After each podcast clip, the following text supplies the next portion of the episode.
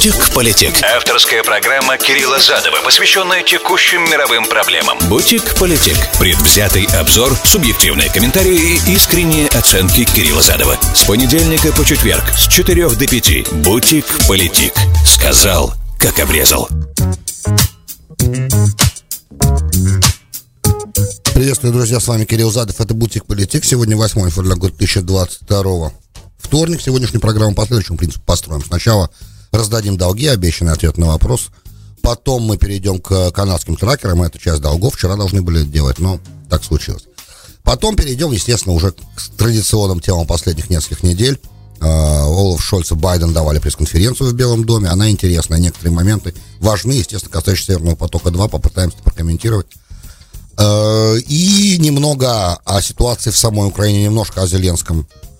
Наверное, важно поговорить о том, в какой ситуации он сейчас себя находит, как можно, как правильно было бы оценить сегодняшнее его поведение в плане э, поддержания национального духа нации. Мне кажется, что это на самом... Ну, заранее скажу, что мне представляется, что то, что он делает, наверное, правильно в той ситуации, в которой он сейчас находится. Поговорим об этом тоже и о влиянии, э, о, о том, как сложно быть между молотом и наковальней. И после этого перейдем к, израильской тематике. Я запланировал я разговор, экономический разговор о взаимодействии Израиля и палестинской автономии, который начинает потихонечку восстанавливаться после 10 лет правления Антониягу, по крайней мере сейчас. Э, какие-то разговоры об экономическом взаимоотношениях ведутся между Израилем и властями палестинской автономии. В общем и целом, вот такой запланирован день информационный. Если у вас возникают вопросы, стандартно вы знаете, что делать. 347-460-877. Это смс-портал. Я буду отвечать, как только возможность представится. Бутик-политик. Сказал, как обрезал. Давайте начнем с Канады. Постараемся быть краткими, но важно это. А, во-первых, главное развитие во всей канадской истории, я уверен, что многие из наших радиослушателей и зрителей следят за тем, что в Канаде происходит, в Оттаве. Во-первых, это выходит уже за рамки, от, за, за границы Оттавы, и уже блокируются разные другие мосты, вот только что мы в новостях слышали этот момент. А, что в самой Оттаве 500 траков заблокировали фактически весь даунтаун, есть там лагерь, естественно, куда приносят э, еду и топливо тоже. Тысячи литров топлива, потому что, ну, во-первых, надо обогреваться же, все-таки прохладно, зима еще идет. И канадская зима все-таки не нью-йоркская зима, хотя нью-йоркская тоже бывает холодная, но Канада известна тем, что там холодно, много снега и так далее, и так далее. И полиция немножечко усилила свои действия, немножко, то, что называется, у, у, как это, turn the volume up, да, немножечко э, ру, рукоятку громкости начала задирать вверх, в смысле, что давление на тракеров и на тех, кто их поддерживает, усилилось.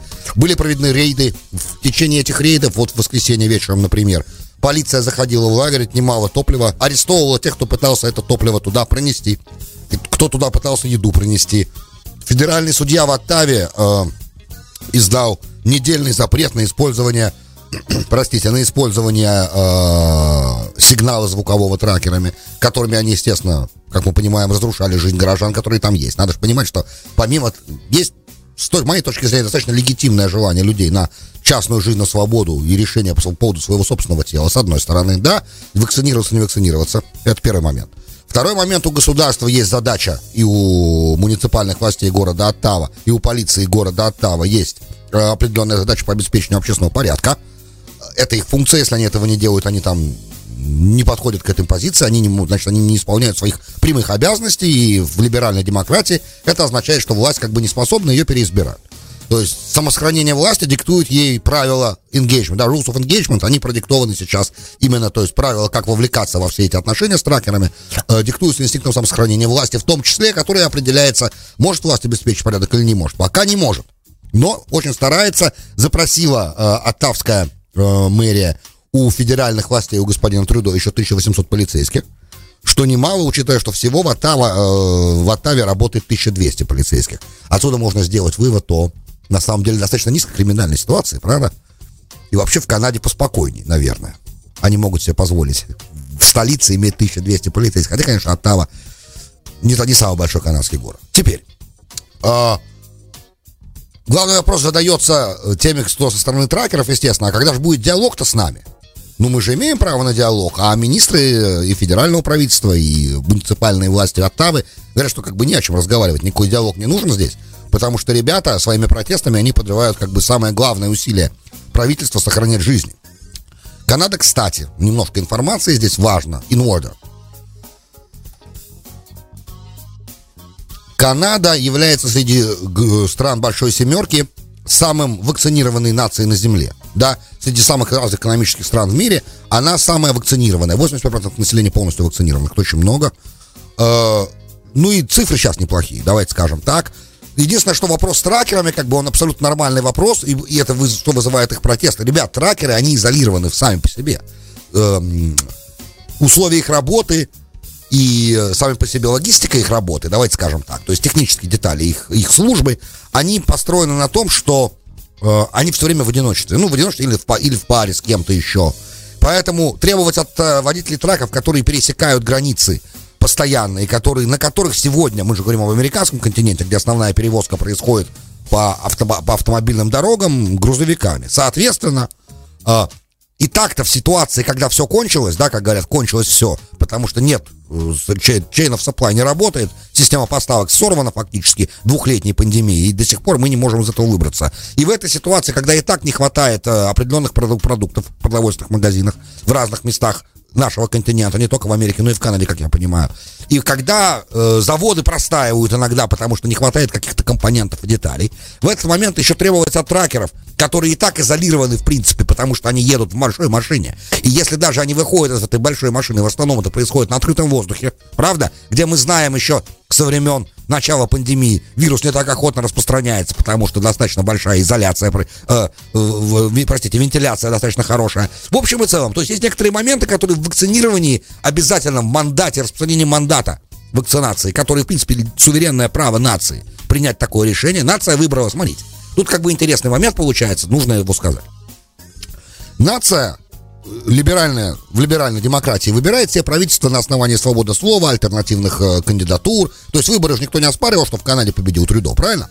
Когда в Канаде избирали Трюдо второй раз на второй срок, он победил совсем недавно, кстати, что тоже уже в пандемическое время произошло. То есть нация давала добро на все пункты его программы, где мандат на вакцину, он проговаривался тоже. Что такое мандат на вакцину? Ну, обязательная вакцинация. Не хочешь вакцинироваться, ты будешь поражен де-факто в правах. Почему?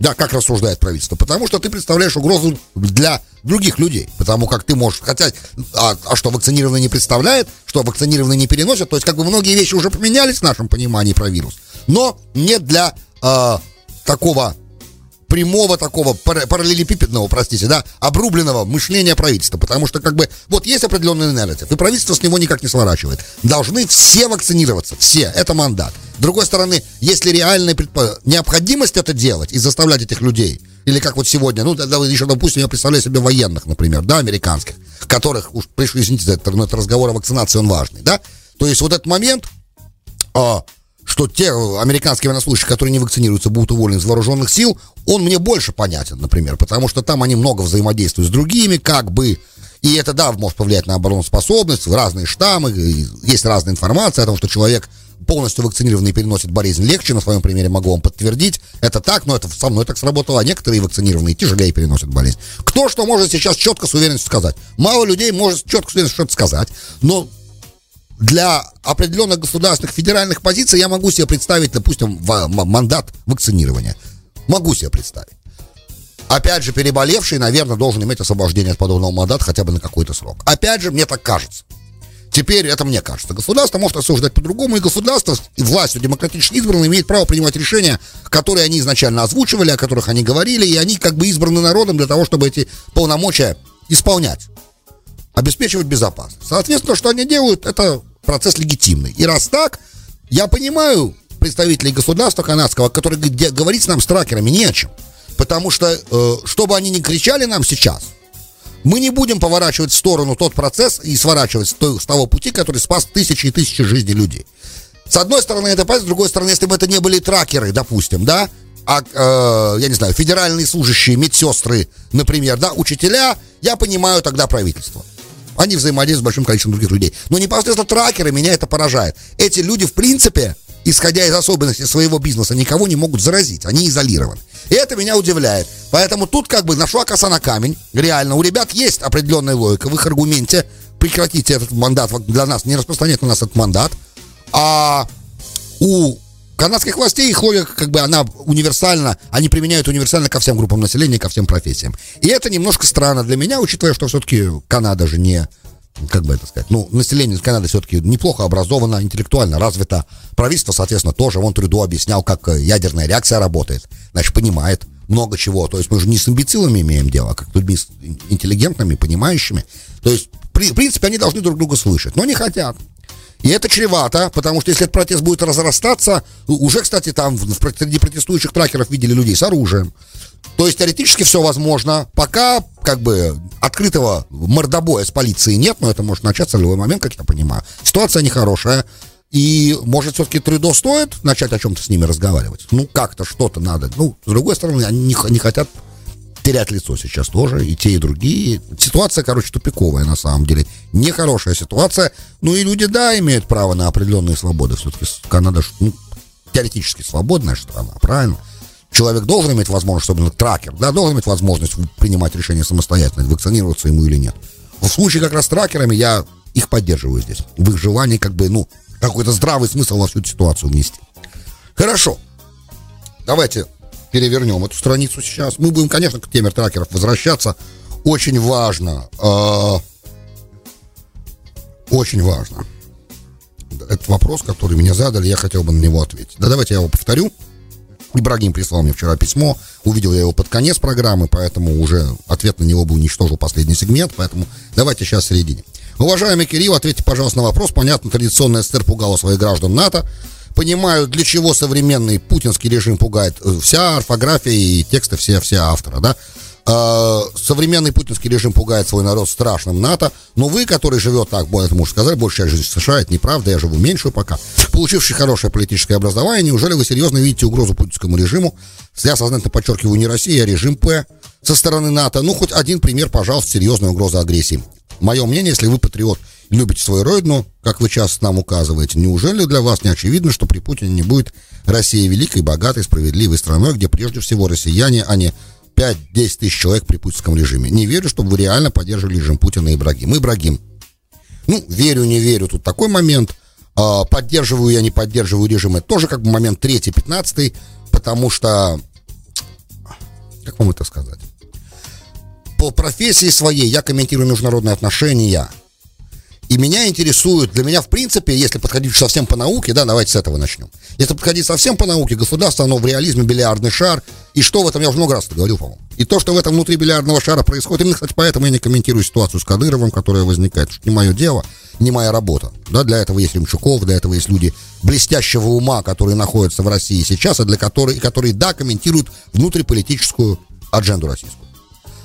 Не моя работа. Моя работа комментирует международные отношения, интеракции бильярдного шара под названием Россия с бильярдным шаром с названием США, бильярдным шаром под названием Сирия. Когда я начинаю комментировать внутреннюю ситуацию в любой стране, когда внутренняя ситуация в, в, в этой стране становится настолько нестабильной, и выявляются угрозы стабильности режима той или иной страны, и это может вызвать международную, изменение международной повестки. Вот тогда это мое дело, да, как, допустим, штурм, штурм Капитолия 6 числа, мне пришлось комментировать э, наши американские внутренние события. Я это не люблю делать. Наша избирательная кампания американская это не люблю делать. Вот из какой неохоты я комментирую внутренние ситуации в странах, где нет угрозы стабильности в этой стране. Это не моя работа.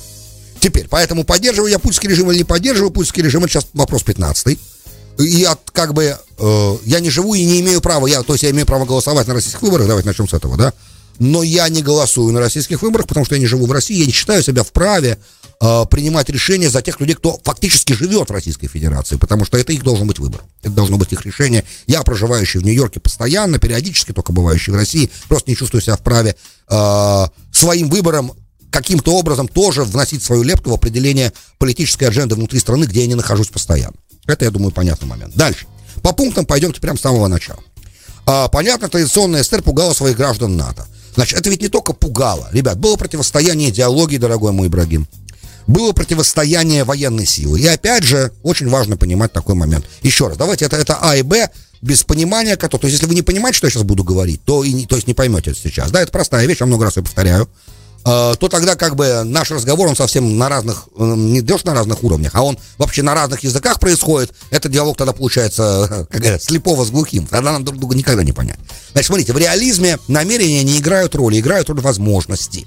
Под возможностями мы подразумеваем, это касается всех моих ответов на все многочисленные, многочисленные ваши вопросы, которые в этом письме есть, да?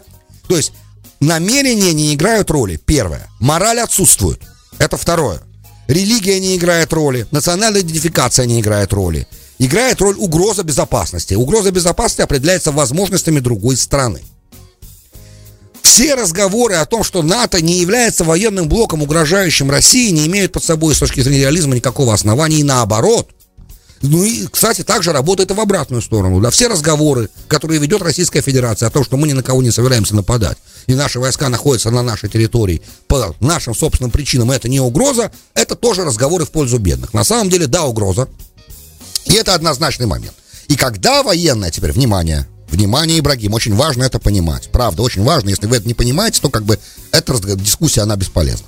Если военный блок в который вы не входите, приближается к вашей границе инфраструктурой, э, освоением территории другого государства, военным освоением и разными другими методами, принимает в себе э, члена который находится на вашей границе, например. Это представляет для вашего государства, которое не входит в этот военный блок, угрозу. Саму по себе угрозу. Поэтому разговоры, кто собирается на Россию нападать, в реалистской парадигме они неправомочны. Теперь я вам расскажу примеры, о которых вы просите. А, представляете себе, да, сербскую войну 90-х годов и потом Косовский конфликт. Восстание албанцев, попытка отсоединения территории, э, там в Косово, в югославской всем кризисе, который продолжался достаточно долго, был один интересный аспект, который, с которым он немножко сродни российским проблемам тоже. После распада Югославии огромное количество сербов оказалось в разных других республиках распавшейся Югославии.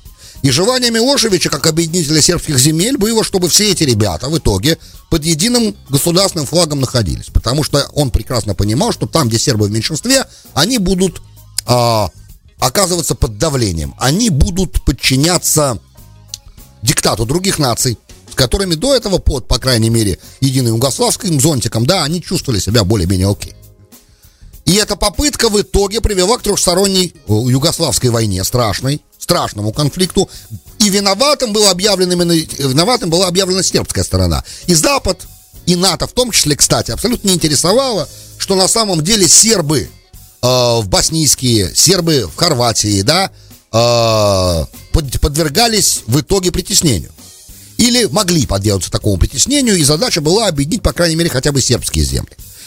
Примерно такая же ситуация происходит с Россией после распада Советского Союза. Миллионы и миллионы русскоязычных людей оказались в разных других государствах, которые на границах, и которые, да, подвергаются дискриминации. Напомню, первый закон украинский 2014 года, который был принят тогда Турчиновым, в том числе, да, как э, временным исполняющим обязанности президента, главой Верховной Рады, единственным в тот момент легитимным органом международного права, был отмена закона о региональном статусе русского языка, например, да, и это, естественно, является фактом дискриминации. С этим сложно очень спорить, потому что есть определенные прецедентные вещи, есть Алан Тайланд кейс. Это сейчас не, не в фокусе нашего внимания. Итак, защита русскоязычного населения, проживающего э, на границах в других государствах, становится как бы определенным фактором э, национального интереса государства российского. Если вдруг так происходит, что враждебный военный блок, который враждебный военный блок, пример, кстати, бомбардировки Сербии этим военным блоком, который изначально должен быть оборонным, который создавался с идеей, что нападение на него является нападением на всех, но э, попытка принудить косовских албанцев оставаться в составе государства и не отходить, да, то есть попытки сохранить территориальную целостность Сербии в 99 году, эти попытки, кстати, легитимные наверное. Опять же, вопрос дискриминации непростой. Дискриминировали сербы косовских албанцев, это вопрос, который нуждается в изучении. Если да, тогда, естественно, косовские албанцы имели право на отделение с точки зрения прецедентного права, там, 19 года, опять же, Айленд Айленд. Но если не было фактов дискриминации косовских албанцев, то тогда такое желание отсоединиться от Сербии являлось нарушением территориальной целостности Сербии, и Сербия имела право с этим моментом как-то разобраться. Что она пыталась сделать, и в ответ получила бомбардировку натовской авиации. Это вам пример того, как оборонный блок начинает брать на себя определенные военные миссии, ну и вторжение в Ирак, опять же, афганская ситуация, скорее всего, можно оценивать как превентивную оборону, да, бомбардировки НАТО Афганистана и вторжение в Афганистан в 2001 году. Это не хороший пример. Но хороший пример Косово. Например, да, то есть Косово и Сербия. Это пример того, как НАТО может бомбить, если вам это было интересно. Теперь Россия, теперь переключимся на Россию. Российская ситуация. Большой ответ, я предупреждал, что это займет много времени. Россия государство федеральное, в котором много этнических групп. И многие, кстати, из этих этнических групп, они подвержены определенным влияниям из-за границы, сами по себе эти этнические группы. Например, э, пан-тюркистская неоатаманская доктрина Эрдогана, например, да, предполагает очень большое влияние на э, разные тюркоязычные группы, проживающие в том числе и на российской территории. Например, кто эти тюркоязычные группы? Вы сами скажете или мне сказать за вас. Татары, например, да, тюркоязычная группа, соответственно, подпадающая под пан турецкую такую адженду. И раз так, представляете себе, что происходит, допустим, бы происходило бы, если бы а, центробежным силам, которые внутри российского государства существовали, допустим, на втором сроке Ельцина и на первом сроке Ельцина, да, а дали бы нормальный ход.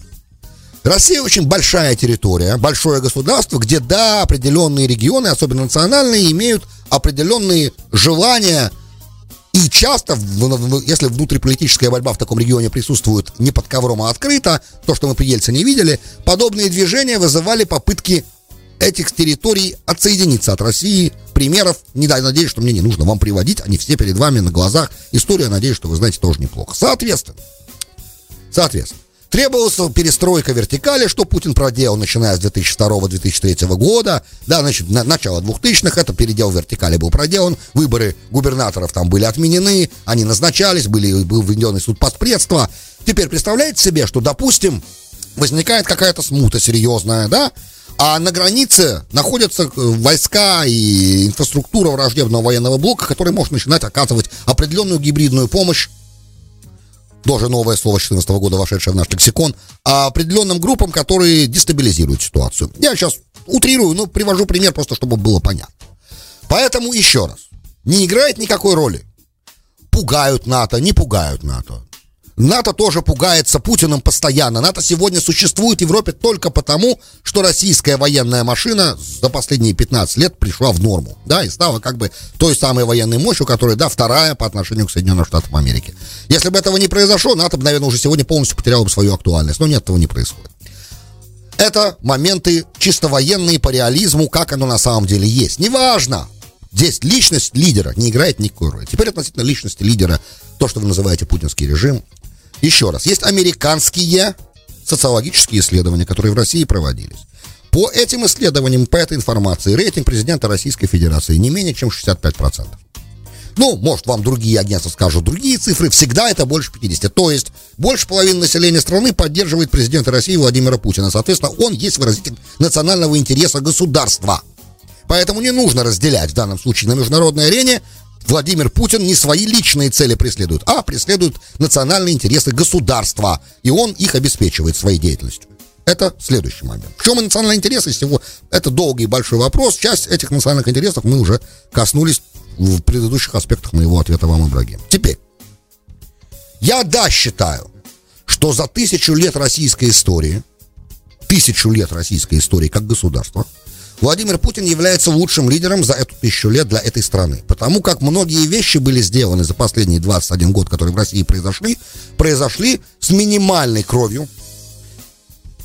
Потому что, допустим, тот страшный, дикий, невероятный рывок, который в 18 веке при Петре сделала Россия, он был, обесп... он был на костях, этот рывок. Страшный, страшное совершенно количество жертв, рабовладельческая система. Все-таки Россия не рабовладельческое сегодня государство. И определенные вещи были сделаны которые, ну, очень сильно вывели Россию с, того, с той ситуации, в которой она находилась в конце 90-х годов.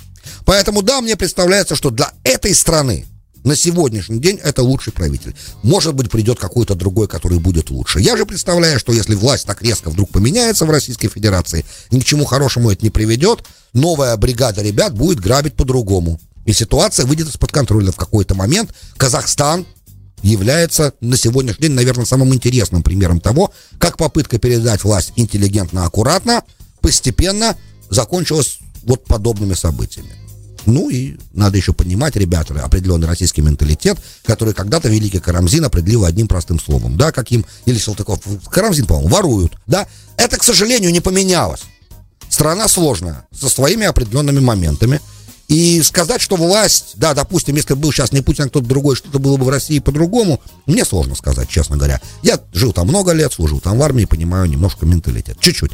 Я думаю, что вы тоже. Если не лукавить, да, а быть открытым к э, определенным вещам, то я думаю, что мои слова должны, по идее, отозваться. Бутик-политик. Сказал, как обрезал. Добро пожаловать в Бутик-политик, часть вторая. С вами Кирилл Задов. Сегодня 8 февраля года 2022 вторник.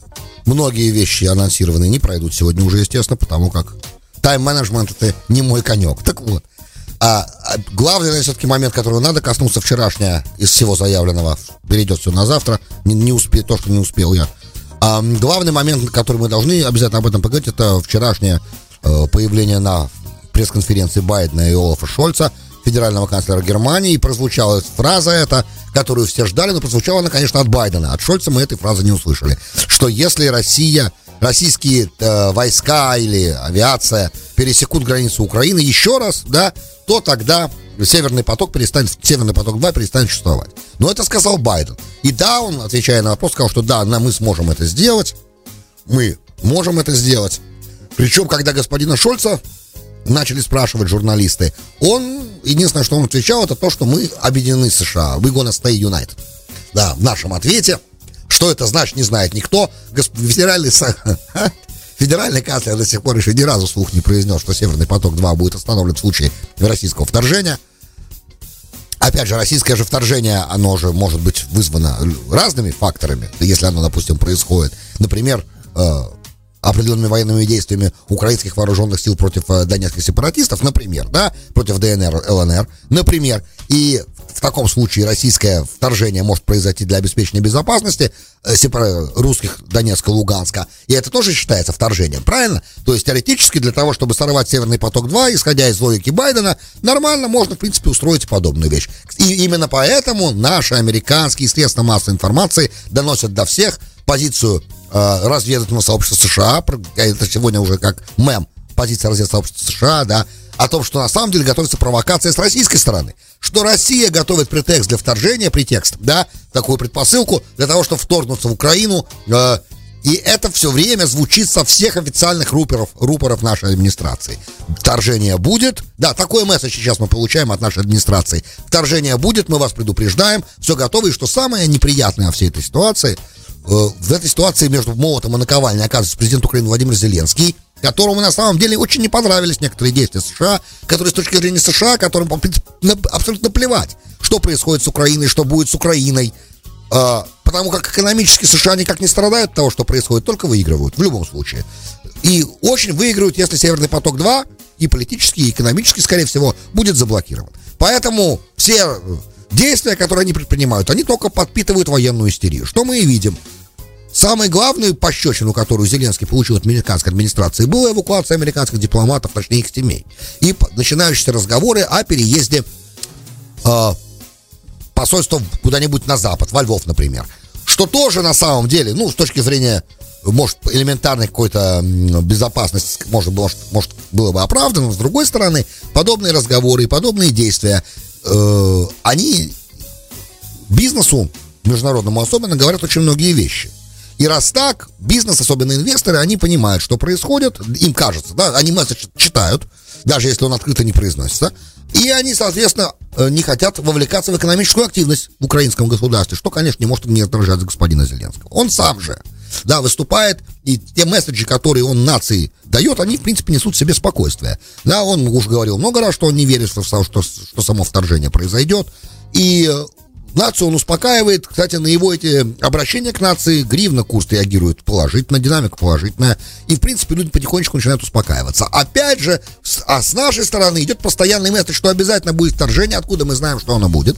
Что Россия сгруппировала с трех точек ударные группировки, которые, в принципе, готовы, они именно так скомпонованы, эти группировки, что они, да, готовы э, вторгаться. Они, да, готовы. Они, да, могут. И это опасность. Потому что есть там медицинские юниты определенные, без которых такое вторжение невозможно. Э, и со стороны Беларуси, со стороны Крыма, и со стороны северной границы, да, вот в этих местах как бы уже настолько все готово, что осталось буквально чуть-чуть.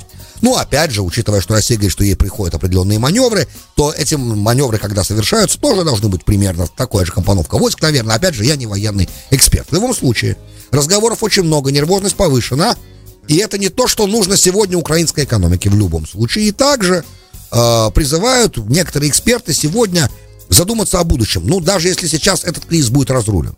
Дальше-то что делать?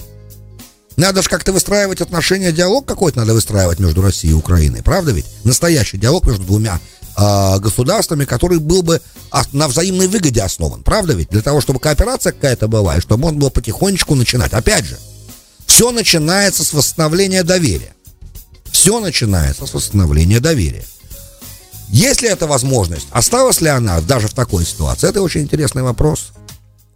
Ответ на него мы, я думаю, очень-очень скоро получим. Ну, а так, друзья мои, я живу в том же самом мире, в котором живете мы, и мы живем мы все. Правда ведь? И все те угрозы, которые существуют, мы все их видим, будем надеяться на лучшее, что не будет войны. Друзья, большое спасибо, что были со мной. С вами был Кирилл Задов, и слушали «Бутик Политик». До встречи завтра. «Бутик Политик». Сказал, как обрезал.